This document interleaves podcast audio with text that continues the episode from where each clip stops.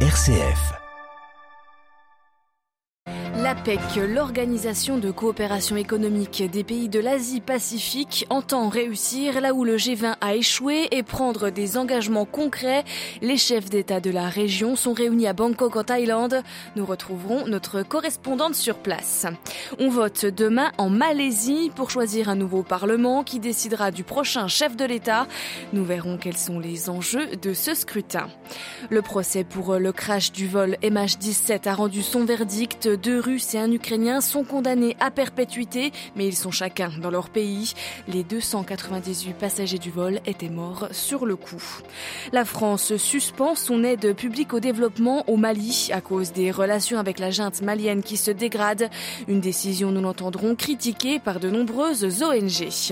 Le sommet de la francophonie se tient ce week-end à Djerba en Tunisie et il se penche sur un enjeu de taille, le français sur Internet. C'est actuellement la quatrième langue la plus utilisée sur la toile, mais les défis sont nombreux pour maintenir un usage du français aussi répandu. Radio Vatican, le journal, Marine Henriot. Bonjour. La Corée du Nord s'invite au sommet de l'APEC, l'organisation des pays entourant l'océan Pacifique. Ce matin, Pyongyang a tiré un missile balistique en mer du Japon. Le Japon, la Corée du Sud, l'Australie, la Nouvelle-Zélande, le Canada et les États-Unis tiennent actuellement une réunion d'urgence. C'est donc aujourd'hui que s'ouvre officiellement à Bangkok ce sommet de l'Asie-Pacifique. Les 21 chefs d'État de la région sont réunis. La France est invitée comme partenaire. Et au-delà de l'urgence ce matin, à cause du missile nord-coréen, les organisateurs du sommet espèrent aboutir à des engagements concrets à Bangkok, Carole Izou. La crise énergétique, l'inflation seront au cœur des discussions entre dirigeants pendant ce sommet. Le gouvernement thaïlandais espère réussir là où le G20 vient d'échouer, c'est-à-dire parvenir à une déclaration conjointe significative sur ces questions et sur le conflit en Ukraine, sans toutefois avoir de grandes chances d'y parvenir. Un accord de libre-échange sur la zone Asie-Pacifique sera également soumise aux chefs d'État concernés aujourd'hui. D'initiative japonaise et soutenu par plusieurs leaders régionaux. Le texte est une tentative locale de contrebalancer plusieurs accords initiés par les États-Unis dans la région. Le Premier ministre japonais a d'ailleurs rencontré Xi Jinping hier et les deux puissances asiatiques ont réaffirmé leur amitié. Le gouvernement thaïlandais compte surtout soumettre aux participants un texte intitulé Les objectifs de Bangkok, décrit comme une mise en œuvre des accords de Paris pour un développement durable, comprenant des engagements législatifs et d'investissement dont la signature permettrait de s'assurer que le sommet de la PEC soit vu comme un succès. Bangkok, Carole Izou pour Radio Vatican. Autre sommet mondial, celui de la COP27 sur les bords de la mer Rouge à Sharm el-Sheikh en Égypte. Officiellement, c'est aujourd'hui le dernier jour de discussion, mais la COP pourrait jouer les prolongations, faute d'accord entre les 200 pays participants. Hier, l'Union européenne a fait une ouverture envers les pays les plus pauvres en proposant d'établir un fonds de réponse aux pertes et dommages, c'est-à-dire un fonds financier commun pour aider les pays du Sud, les moins responsables du changement climatique à en financer ses conséquences. Mais les États-Unis, de loin le premier pollueur mondial, sont opposés à un tel financement. Le Japon n'échappe pas à la vague d'inflation mondiale. La hausse des prix atteint son plus haut niveau depuis 40 ans, 3,6% d'augmentation sur un an. Sans tenir compte des prix de l'énergie, l'inflation s'élève à 2,5%. C'est tout de même au-dessus des objectifs de la Banque centrale nippone qui espérait la contenir à 2%. Nous retrouvons dans notre journal de 13 heures notre correspondant à Tokyo. C'est aujourd'hui le dernier jour de la campagne électorale en Malaisie. Les électeurs voteront demain pour choisir un nouveau Parlement qui décidera ensuite du nom du prochain Premier ministre. Notre correspondante à Kuala Lumpur, Gabrielle Maréchaux, nous explique les enjeux de ce scrutin. De prime abord, ce scrutin malaisien semble marqué par le saut du changement, avec un droit de vote passé de 21 à 18 ans, doublé d'une inscription automatique sur les listes électorales qui ont fait gonfler le nombre d'électeurs de 40%, et une nouvelle loi, enfin, interdisant aux députés de changer de bord politique en cours de mandat, pratique fort courante ces dernières années en Malaisie. Mais à y regarder de plus près, l'adage tout change pour que rien ne change semble s'imposer, avec une liste de premiers ministrables qui comporte seulement trois anciens premiers ministres et un ancien vice-premier ministre. Leur moyenne d'âge est de 77 ans. Autre invariant de ce scrutin, la façon dont la question raciale domine le débat politique de ce pays multiethnique où l'ethnie malaise majoritaire bénéficie de politiques très ambitieuses de discrimination positive et reste l'électorat que tout bord politique cherche à conquérir. Mais avec désormais trois coalitions se targuant d'être les meilleurs défenseurs des intérêts de cette ethnie majoritaire, l'incertitude domine. Autre inconnu de ce scrutin, la façon dont les plus diluviennes de la mousson impacteront l'élection avec des risques d'inondation accrus. Kuala Lumpur, Gabriel Marichaud pour Radio Vatican. L'hiver euh, arrive en Ukraine, première chute de neige sur Kiev hier, qui a subi de nouvelles frappes russes privant d'électricité près de 10 millions de personnes. Depuis octobre, les bombardements russes visent principalement les infrastructures fournissant l'énergie en Ukraine, privant régulièrement de courant mais aussi d'eau des millions d'habitants, alors que les températures pourraient descendre jusqu'à moins 10 degrés dès ces prochaines journées. Le drame avait suscité l'indignation mondiale et des sanctions contre Moscou.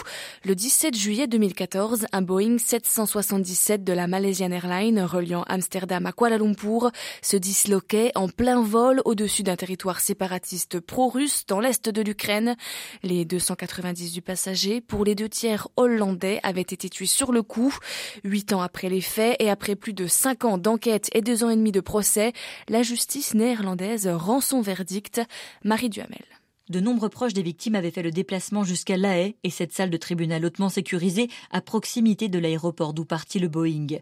Assister à l'énoncé du verdict dans l'espoir de pouvoir finalement prendre un peu de distance. Ce jeudi, quatre hommes étaient poursuivis par contumace, un russe qui a été acquitté, le seul représenté par un avocat, mais trois autres hommes ont été condamnés à perpétuité, deux russes et un ukrainien. Les juges ont estimé qu'Igor Kirkinen, un ancien espion du KGB actuellement sur le terrain en Ukraine, que Sergei Dubinsky, un ex-chef du renseignement des séparatistes russe et Léonid Karchenko, qui commandait alors une unité de combat dans la région de Donetsk, tous pouvaient être tenus pour responsables du transport depuis une base militaire en Russie du missile Buk, responsable de la dislocation de l'avion et de son déploiement sur le site de lancement depuis l'est de l'Ukraine, même si aucun n'a lui-même appuyé sur la gâchette.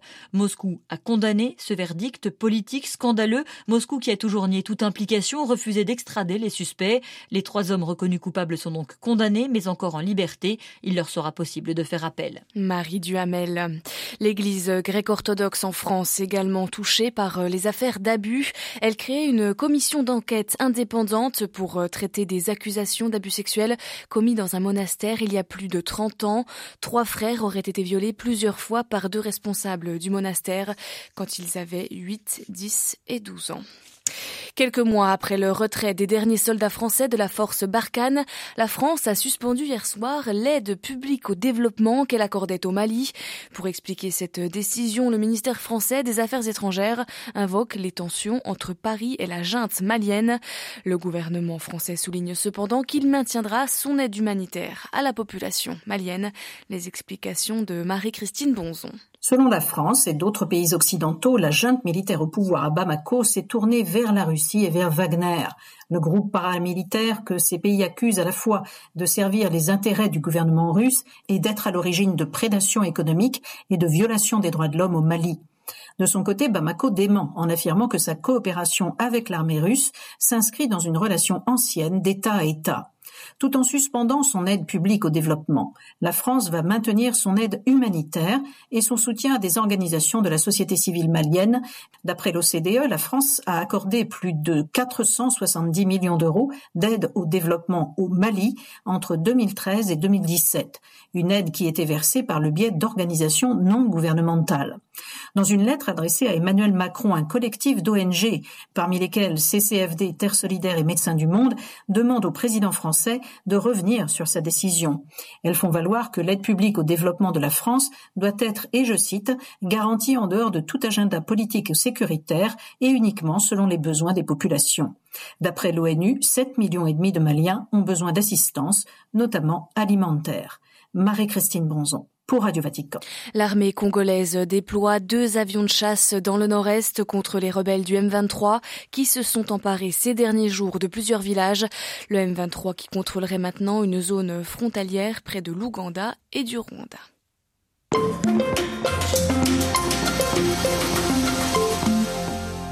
Le numérique, vecteur de développement et de solidarité dans l'espace francophone, c'est le thème du 18e sommet de la francophonie qui se tient ce week-end sur l'île tunisienne de Djerba. Ce rendez-vous qui regroupe les 88 États membres de l'Organisation internationale de la francophonie, l'OIF, se concentrera sur ce qui est au cœur du projet de la francophonie, l'unité dans la diversité, à travers cette fois de la connectivité, c'est-à-dire le fait d'être relié au monde de l'Internet. Un enjeu de taille alors que l'économie se numérise de plus en plus et que les échanges en tout genre se multiplient sur la toile. La langue française est ainsi la quatrième la plus utilisée sur Internet, mais les défis pour sa promotion sont nombreux et l'on constate même un recul de l'emploi du français, ce qui n'est guère étonnant mais pas irrémédiable, comme nous l'explique ce matin Daniel Pimenta. Il est responsable de l'Observatoire de la diversité linguistique et culturelle dans l'Internet.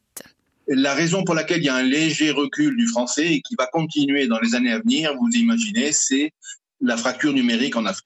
Le, français a une promesse extraordinaire dans le futur, puisque la démographie africaine, vous le savez probablement, va doubler en 2050 et tripler euh, plus loin et vont bénéficier les langues euh, européennes présentes en Afrique, qui sont l'anglais, le français et un peu moins le portugais. Comment réduire cette fracture numérique en Afrique?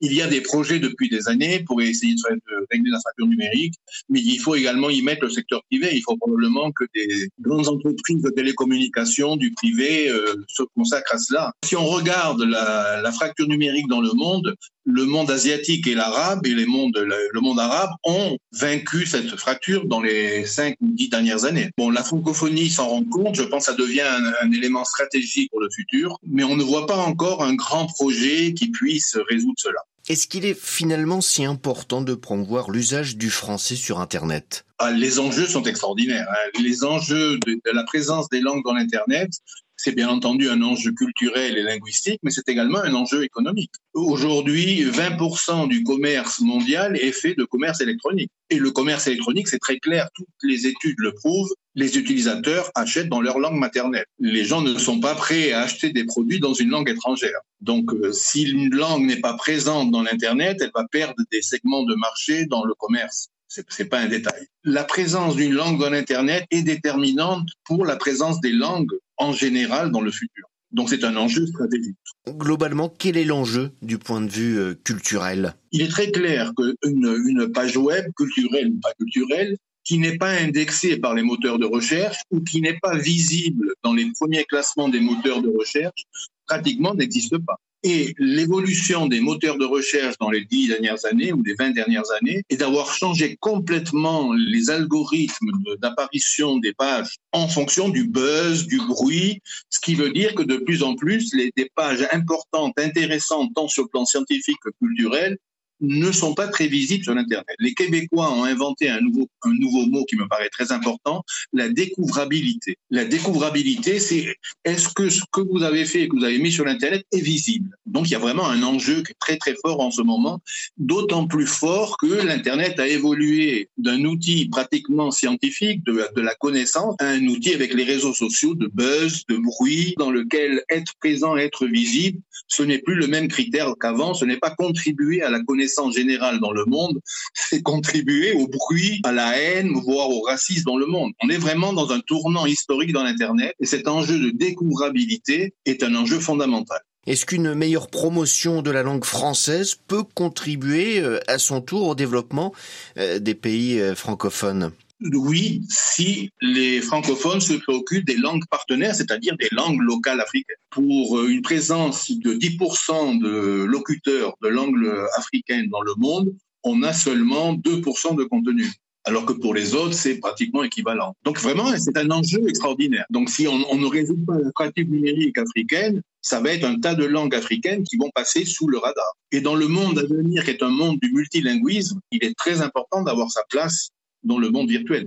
Il n'y a pas un monde virtuel d'un côté et un monde non virtuel de l'autre, c'est un continuum. Et aujourd'hui, la, force, la présence dans le monde virtuel conditionne la présence dans le monde réel. Hmm, voilà, interrogé par euh, Xavier Sartre, Daniel Pimenta était ce matin l'invité de Radio Vatican.